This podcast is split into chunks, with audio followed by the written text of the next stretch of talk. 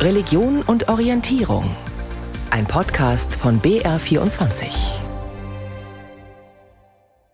Herzlich willkommen bei Religion und Orientierung auf BR24. Am Mikrofon begrüßt Sie Christian Wölfe. In der kommenden halben Stunde werde ich mit Pater Andreas Badlock sprechen. Der Jesuit lebt in München und beobachtet sehr intensiv das Wirken von Papst Franziskus. Pater Badlock, wie zufrieden sind Sie mit Ihrem Mitbruder aus dem Jesuitenorden auf dem Stuhl Petri?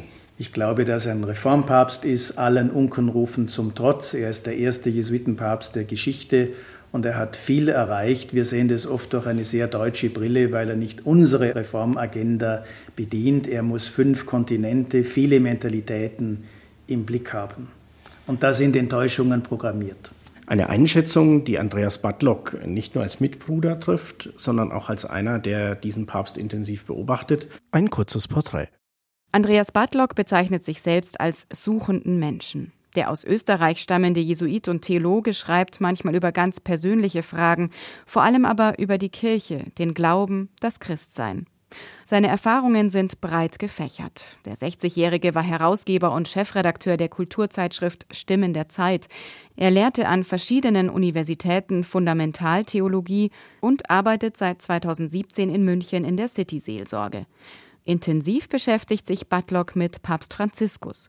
Mehrere Bücher hat er zu dem Argentinier auf dem Stuhl Petri veröffentlicht. Außerdem beobachtet und kommentiert er das Wirken des Papstes in einem eigenen Franziskus-Blog.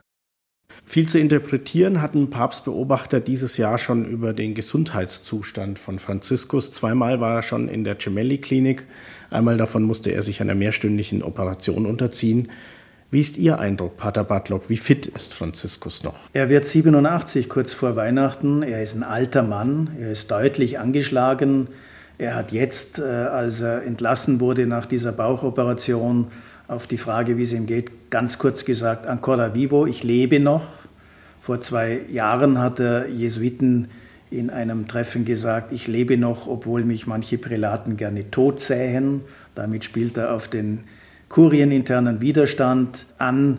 Ob es die Schlussrunde ist, ob es die Zielgerade ist, ich weiß es nicht. Ich wünsche mir, dass er auf jeden Fall die Synode im Oktober 23 und auch die im Oktober 24 erlebt. Er selber geht ja bis ins Jahr 2025, ins heilige Jahr. Aber mir ist auch bewusst geworden, aufgrund seiner Gebrechlichkeit und der sich häufenden Erkrankungen, es kann jederzeit aus sein, aber immerhin, wir, haben, wir sind im elften Jahr. Das ist ja nicht nichts. Wirklich kürzer scheint er mit diesen 87 oder bald 87 Jahren nicht zu treten. Das sieht alles nicht sehr gesund aus. Warum macht er das? Mir kommt vor, er arbeitet sich wirklich zu Tode. Wobei Reisen, Weltjugendtag in Lissabon, das ist eine Vitaminspritze für ihn gewesen. Begegnungen halten ihn lebendig, machen ihn lebendig. Und dieser unmittelbare Kontakt mit Menschen ist es ja auch, was nach wie vor beeindruckt. Aber ja, so fit wie mit 77 ist er nicht mehr. Es wurde auch immer über Rücktritt spekuliert. Einen möglichen Rücktritt hielt ich in den ersten Jahren für wahrscheinlich sogar.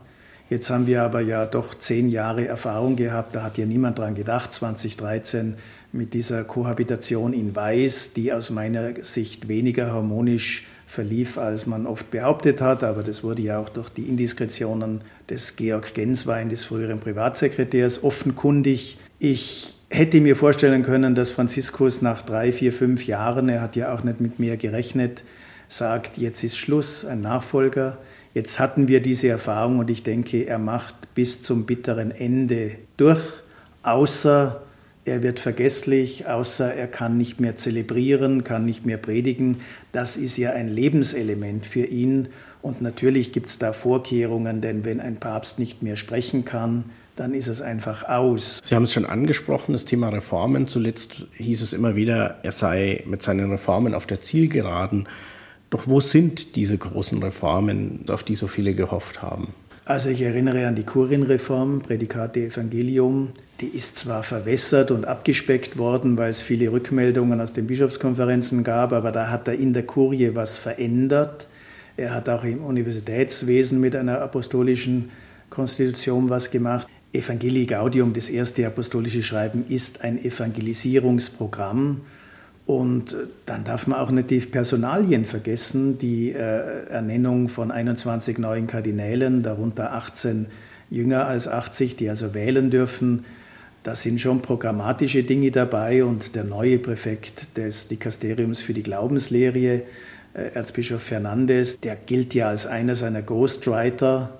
Da hat er schon sein Haus bestellt und er möchte sicherstellen, dass die Impulse, die von ihm ausgegangen sind, weitergehen. Man kann natürlich sagen, es gibt nach wie vor keine Frauenweihe, den Zölibat gibt es noch, es gibt kein Diakoninnenamt, aber er hat Räume geöffnet. Das ist sein großes Verdienst aus meiner Sicht. Und ich denke, es hängt vom nächsten Papst ab, ob jetzt dann auch dogmatisch und kanonistisch mehr passiert. Aber auch da hat er nicht so wenig gemacht, wie es nach außen hin ausschaut. Aber diese Hoffnungen, die er ja auch selber geweckt hat, also Stichwort Weltjugendtag, Rückflug aus Brasilien, wer bin ich, dass ich urteile in Bezug auf homosexuelle Menschen, dann kommen gleichzeitig wieder so Stoppschilder aus Rom wie die entsprechenden Äußerungen der Glaubenskongregation zu Segnungsfeiern für Homosexuelle. Ist es dann nur wertlos, was er sagt, oder kann das sich einfach schlichtweg nicht durchsetzen in Rom? Das weiß ich nicht genau, aber ich räume schon ein, das kann man nicht bestreiten, es gibt Widersprüchlichkeiten. Wenn zwei Männer, die sich lieben und die auch miteinander leben, wenn zwei Frauen, die sich lieben und auch miteinander leben, um einen Segen bitten, dann wissen sie ganz genau, was sie, worum sie bitten und dass das kein Sakrament ist. Da kann ich nicht nachvollziehen, warum die damalige Glaubenskongregation, es heißt ja dann immer suffisant mit Zustimmung des Papstes, sagt, das ist nicht möglich, das wäre eine Sakramentensimulation. Es werden ja auch Autos und Tiere gesegnet, früher Waffen gesegnet also das ist wirklich ein Widerspruch. Es gibt immer wieder positive Aussagen vom Papst, aber es geht dann nicht weiter. Meine Frage ist immer, was bekommt er davon mit? Was unterschiebt man ihm sozusagen? Das eine ist der persönliche Umgang, das andere sind dann natürlich die Maßnahmen aus der Kurie, die auf mich manchmal auch unkoordiniert wirken. In Deutschland gab es ja jetzt den synodalen Weg. Der scheint aber Franziskus einfach nur zu nerven. Stimmt dieser Eindruck? Der Papst hat jedenfalls das Narrativ aufgenommen, das sei das Projekt einer Elite und auch aus meiner Sicht ökumenisch wenig sensibel. Äh, es gibt schon eine gute protestantische Kirche. Aus meiner Sicht ist es unter dem Niveau eines Jesuiten. Er sieht natürlich die deutsche Kirche durchorganisiert auf Begriffe aus, viel Geld und daneben natürlich auch über 500.000 Austritte im Jahr 2022. Das ist die Größe von Nürnberg oder Dresden. Das sieht er auch und sein Fokus ist ja immer Evangelisierung. Und da warnt er, ähnlich wie Benedikt in gewisser Weise, vor der überbürokratisierten Kirche und sagt, was ist mit Zeugnis, was ist mit Evangelisierung. Und da scheint er sich aber aus meiner Sicht in einem Narrativ festgebissen zu haben. Und der deutsche synodale Weg ist das Ergebnis der Erschütterung über die MHG-Studie Missbrauch, die kluge Erkenntnis, dass es nicht nur individuelles Versagen, da gibt es möglicherweise systemische Ursachen und für mich war in diesen Jahren zu viel Sachverstand dort äh, vertreten, als dass man das auf diese Weise, auch wenn es der Papst ist, diffamieren könnte. Leider gibt es natürlich schon auch Kommunikationsdefizite dass ja nicht nur der Papst, sondern auch etliche Bischofskonferenzen, die nordische, einige osteuropäische, die amerikanische, den Eindruck haben, da steuert wirklich alles auf eine zweite Reformation zu, deutscher Sonderweg. Wie wir aus dem Dilemma herauskommen, weiß ich nicht. Ich finde es ein alternativloses Projekt. Man hat den Eindruck, jede Form der Debatte, die irgendwie so nach Parlamentarismus riecht, den Anschein von Parlamentarismus hat, die lehnt der Papst ab richtig. Das bringt er ja auch immer wieder, wenn er erklärt, was er unter Synodalität versteht. Kein Parlamentarismus, keine Demokratie. Auf der anderen Seite denke ich mir, dass die kommende Synode auch gut daran täte, ein gutes Bekenntnis zur Demokratie und zur demokratischen Kultur abzulegen. Und es ist ja schon interessant, das hat Prag gezeigt, die Kontinentalsynode, Vertretungen aus osteuropäischen Ländern und aus Gebieten wo es keine Erfahrungen mit Demokratie oder Schlechte gibt, die tun sich auch mit Synodalität schwer, weil das für sie nach Demokratie riecht und dann natürlich ein sehr hierarchisch aufgebautes Bischofsamt, und da geht es um Machtteilung, Macht- und Gewaltenteilung, in Frage stellt. Aber ich glaube, daran geht kein Weg vorbei. Der Papst steckt natürlich auch in seiner Denke drin, aber ich würde ihn in dem einen Punkt verteidigen. Synodalität heißt zunächst neu und anders aufeinander hören, und zwar alle von oben nach unten, von unten nach oben. Es gibt kein Monopol, weil ich Bischof bin, weiß ich doch ein bisschen mehr weil ich Theologieprofessorin bin, weiß ich doch ein bisschen mehr. Und da zu einem neuen Miteinander zu finden, das ist, glaube ich, seine Absicht. Sie haben Prag angesprochen. Jetzt gibt es ja auch mittlerweile das Instrumentum Laboris, das Vorbereitungs- oder Arbeitsdokument für die Weltsynode, für diesen weltweiten synodalen Prozess des Papstes. Da tauchen aber dann teils oder in weiten Teilen dieselben Themen auf, die in Deutschland verhandelt wurden. Was wird dann anders bei diesem synodalen Prozess auf Weltebene? Dieses Narrativ, dass da die Deutschen die Weltkirche überziehen mit ihren Themen, hat sich ja als, als Phantom herausgestellt, weil die Themen, die bei uns verhandelt werden, weltweit Themen sind. Natürlich werden Dinge wie Frauenordination, Homosexualität, geschieden wiederverheiratet und andere heiße Eisen anders angesprochen. Das Megathema ist natürlich Frauen, die ja mehr als 50 Prozent der Kirche sind. Und ich bin trotz allem zuversichtlich, dass da etwas passiert. Und die Lineamenta, die enthalten ja auch äh, Arbeitsblätter. Das und das und das müssen wir anschauen, abarbeiten. Und die zweite Synode im Oktober 24 wird ja dann auch feststellen oder feststellen müssen, wurde da was getan oder nicht. Und es ist wie beim Zweiten Vatikanischen Konzil. Konzilstexte waren und sind Konsenspapiere. Und es gibt nicht nur falsche Kompromisse.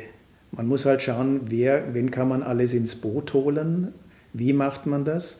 Aber so kann es dann auch nicht sein, das hat mir mal der Kardinal Lehmann gesagt, dass dann eine kleine, verbissene Minderheit sich so querstellt, dass sie die Mehrheit blockiert. Was muss denn passieren, dass dieser synodale Prozess von Franziskus ein Erfolg wird? Kann man das definieren? Die Leute müssen wirklich aussprechen und benennen, was ihnen unter den Nägeln brennt und nicht nur das sagen, was sie meinen, der Papst will es hören. Ich erinnere an den Bischof Bonni, Belgien, der auch mal sagt, wir dürfen uns nicht wundern, wenn die Kirche nicht bei den Menschen ist, dass die Menschen nicht mehr bei der Kirche sind und in Scharen davonlaufen, weil sie sagen, so nicht mehr. Und Thomas Hallig hat in Prag ein Eröffnungsreferat gehalten. Da steht der Satz drin, das Buch der Wahrheit haben wir niemals vollständig zu Ende gelesen. Ich habe nicht die ganze Wahrheit, nur weil ich Priester oder Bischof oder Papst bin. Sie hören Religion und Orientierung auf BR24 heute im Gespräch mit dem Jesuiten und Papstkenner Andreas Batlock, mit dem ich nun über den Regierungsstil von Papst Franziskus sprechen möchte. Der deutsche Bischofskonferenzvorsitzende Georg Betzing hat unlängst mal gesagt, man könne die Kirche nicht über Interviews regieren. Franziskus pflegt eben diese Art der Kommunikation. Geht das so? Ich habe ganz am Anfang auch gesagt, als wir dieses große Interview mit ihm machten, mit Spadaro, stellvertretend für die damaligen Chefredakteure der Kulturzeitschriften, er sei kein Interviewtyp. Da habe ich mich geirrt.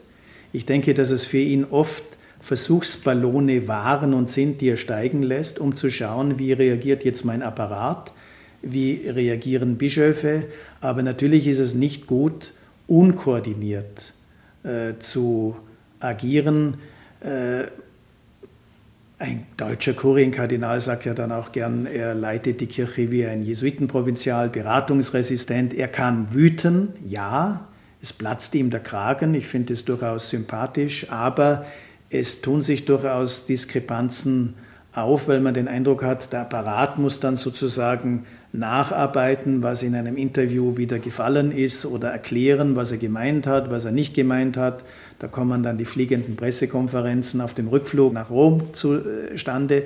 Und auf der anderen Seite sind das immer ganz interessante Kommentare und Kommentierungen zu Dokumenten, die es gibt, von ihm oder aus der Kurie. Als Theologe weiß ich natürlich, dass ich unterscheiden muss, was ist ein Interview, was ist eine Predigt, was ist eine Enzyklika, was ist eine Konstitution. Dann relativiert sich aber auch einiges. Mit seinem Apparat hat er lange gefremdelt. Ist das jetzt anders? Ich habe den Eindruck, da ist durchaus was dran. Er ist ein Mann der Begegnung, des Dialogs. Er ist kein Bürohengst, kein Aktenschlucker. Er hat seine Theologen, äh, wenn Sie schauen, Guardini, Michel de Certeau, Henri de Libac, das waren ja alles Querdenker, das waren jetzt keine Schultheologen, wo alles ganz geglättet wäre. Ihm imponieren dann auch Gefängnisseelsorger und Leute, die bunt denken. So ist dieser Papst, so wird er bleiben. Und er hat ja schon bei Amtsantritt gesagt, mit 77 ändert man sich nicht groß. Natürlich schlägt durch, dass er Jesuit ist. Unterscheidung der Geister, die Spiritualität der Exerzitien. Wie komme ich zu guten Entscheidungen? Wie läuft das? Aus meiner Sicht ist das große Erbe das Megathema Synodalität und ich finde es schade, dass das ein Reizwort geworden ist, ein Passepartout, ein Containerbegriff, wo dann manche wieder meinen, es wird sich doch nichts ändern. Viel Kritik entzündet sich auch immer am Umgang mit Menschen. Das jüngste Beispiel, Erzbischof Genswein, der quasi ohne neue Funktionen, ja, er hat es wahrscheinlich als Verbannung empfunden, nach Freiburg geschickt wurde. Ist es okay, so mit Menschen umzugehen? Die Optik ist jedenfalls keine gute. Die Ablösung vom Kardinal Müller, dass er keine zweite Amtsperiode hatte, war ja auch nicht wahnsinnig empfindsam. Genswein ist 66, der war über 20 Jahre in Rom, da darf man ja auch mal kürzer treten. Wir sehen natürlich auch nicht, was solchen Entscheidungen vorausgeht. Auch ein Papst wird gedemütigt, auch ein Papst wird hintergangen, auch ein Papst wird vorgeführt. Aus meiner Sicht oder Wahrnehmung äh, ist dann Franziskus durchaus einer, dem auch der Kragen platzt und der dann natürlich die Macht, die er hat, äh, wo er sich auch eine kontrollieren lassen muss, auch eine kontrollieren lassen will, anwendet. Und das hat er jetzt in diesen beiden Fällen und auch in anderen getan. Er hat eine eigene Art der Personalführung, ja, aber die Betulichkeit, die man auch kennt in diesem Amt, oder das Schönreden oder Bagatellisieren oder auf die lange Bank schieben, das kann es auch nicht sein, wobei ich bedauere, dass wir durchaus einige Bischöfe oder Kardinäle haben, wo es genau so läuft. Und das lässt sich mindestens im deutschsprachigen Raum ja auch immer schwerer vermitteln. Das ist unzweifelhaft Köln, was Sie da meinen. Der Papst hat eben gesagt, er will nicht unter Druck entscheiden über die Zukunft von Kardinal Rainer Maria Wölki. Kann man das überhaupt bei so einem wichtigen Erzbistum? Andere Beispiele, der Münchner Kardinal, der Verantwortung übernehmen wollte und zurücktreten wollte, nicht durfte, der Osnabrücker Bischof, der nach langem Zögern dann doch Verantwortung übernahm und zurücktreten durfte. Das wirkt so ein bisschen willkürlich auf einen. Dem Eindruck möchte ich nicht unbedingt widersprechen. Am Ende der Familiensynode hat Papst Franziskus jedem Bischof, der die Synodenaula verlassen hat, eine kleine Broschüre von Diego Fares übergeben, ein argentinischer Jesuit, der mittlerweile leider verstorben ist. Er war sein Novize und er hat die kleine Schrift geschrieben, Pastores non Principes. Und der Papst sagt, ich möchte Hirten, keine Barockfürsten haben. Wenn er das bis zur letzten Konsequenz ernst nimmt, müsste er aus meiner Sicht deutlicher sehen, dass manche Bischöfe ihre Glaubwürdigkeit einfach verwirkt, verspielt haben und nicht mehr Hirten sein können dass das in Deutschland vielleicht bedeuten würde, dass vier, fünf Leute vorzeitig zurücktreten müssen oder dass der Papst den Rücktritt annimmt oder sie selber sagen, ich kann nicht mehr. Es wirkt jedenfalls willkürlich. Die andere Frage ist natürlich auch, es gilt immer die Unschuldsvermutung, wenn es um juristische Sachen geht, geht oder um Missbrauch geht. Nur also die Performance, die ein Kardinal Wölki hinlegt, die ist jämmerlich und sie kränkt, sie verletzt viele engagierte, treue Katholiken. Mich bestürzt sehr die Verbissenheit, die Aggressivität, die Gereiztheit, mit der Lager in der Kirche aufeinander stoßen. Maria 2.0 ist eine Reformbewegung, Maria 1.0 wirbt mit marianisch, katholisch, päpstlich. Damit spreche ich ja anderen alles andere ab. Das besorgt mich sehr. Kommen wir noch zur Außenpolitik, Ukraine-Politik. Der Papst hat da auch immer wieder irritiert, indem er lange vermieden hatte, den Aggressor beim Namen zu nennen. Warum macht er das? Vielleicht redet er manchmal wirklich zu schnell. Er hat ja den Patriarchen Kyrill einmal getroffen in Havanna auf dem Flughafen auf dem Weg in die USA, ich glaube 2016, das war oder 2015, das war schon eine Sensation. Es hieß immer, er möchte nach Moskau, was ja Johannes Paul II. nie gelungen ist. Aus meiner Sicht ist die Glaubwürdigkeit des Patriarchen Kyrill völlig auf dem Nullpunkt. Er tariert halt aus, was ist möglich. Und im Ukraine-Krieg, ja, er hat lange den Namen Putin nicht erwähnt, macht er nicht unbedingt Bella Figura, das würde ich schon sagen. Wie ist es jetzt zu bewerten, dieses Angebot von Franziskus offenbar, sich mit Kyrill zu treffen auf der Hin- oder Rückreise von oder in die Mongolei? Ist es klug, zunächst einen Vertreter des Aggressors in diesem Krieg zu treffen? Er hat ja auch mehrfach Einladungen in die Ukraine erhalten und ist bisher da nicht hingereist. Aber Zelensky war bei ihm und das ging ja offenbar eher frostig zu. Miteinander reden ist immer gut. Mich mit jemandem zu treffen, der sich selbst diskreditiert hat, der ein Handlanger eines Aggressors, eines brutalen Diktators ist, ist eine, eine problematische Sache, aber es ist halt immer auch von der Symbolwirkung, ob sich die zwei Obersten treffen oder irgendwelche Vertreter, das ist ein, ein Unterschied, ob sowas bei einem Treffen mit Kyrill wirklich was bewirken würde, wo ja auch Kyrill sagt, alles kommt aus dem Westen und das ist alles Verfall und das ist alles permissiv und so weiter. Das weiß ich nicht. Zu hoffen wäre es. Im Moment wird sondiert, ob es dazu kommt, weiß man noch nicht. Das Kardinalskollegium, Sie haben es angesprochen, hat sich unter Franziskus massiv verändert. Gibt es für Sie einen Favoriten beim nächsten Konklave? Also über 70 Prozent der jetzt wahlberechtigten Kardinäle sind von Franziskus ernannt, was, sich, was nicht verwunderlich ist nach zehn Jahren. Es gibt Namen, die immer wieder genannt werden. Auf der anderen Seite hat sich immer bewahrheitet, ein Kardinal, der als Papst ins Konklave geht, kommt als Kardinal heraus. Es gibt Stimmen, die sagen, es muss wieder ein Italiener werden, damit mehr Ruhe in den Apparat kommt. Da denke ich mir, der Apparat soll funktionieren, aber wir brauchen eine charismatische Gestalt da vorne. Und es wird sicher spannend im Vorkonklave, in den sogenannten Generalkongregationen, dass man einfach ein Profil entwerfen muss, wen braucht es jetzt, wie alt, wie jung, was sind die anstehenden Probleme. Ich hoffe auf einen nicht-europäischen Papst, aber der steht dann, wenn er ein Fremder ist in Rom, wieder vor dem Problem, wie wird der Apparat zu mir stehen und mich unterstützen. Und damit ist jeder Papst konfrontiert. Sagt der Jesuit und Papstkenner Andreas Batlock. Das war Religion und Orientierung auf BR24. Am Mikrofon war Christian Wölfe.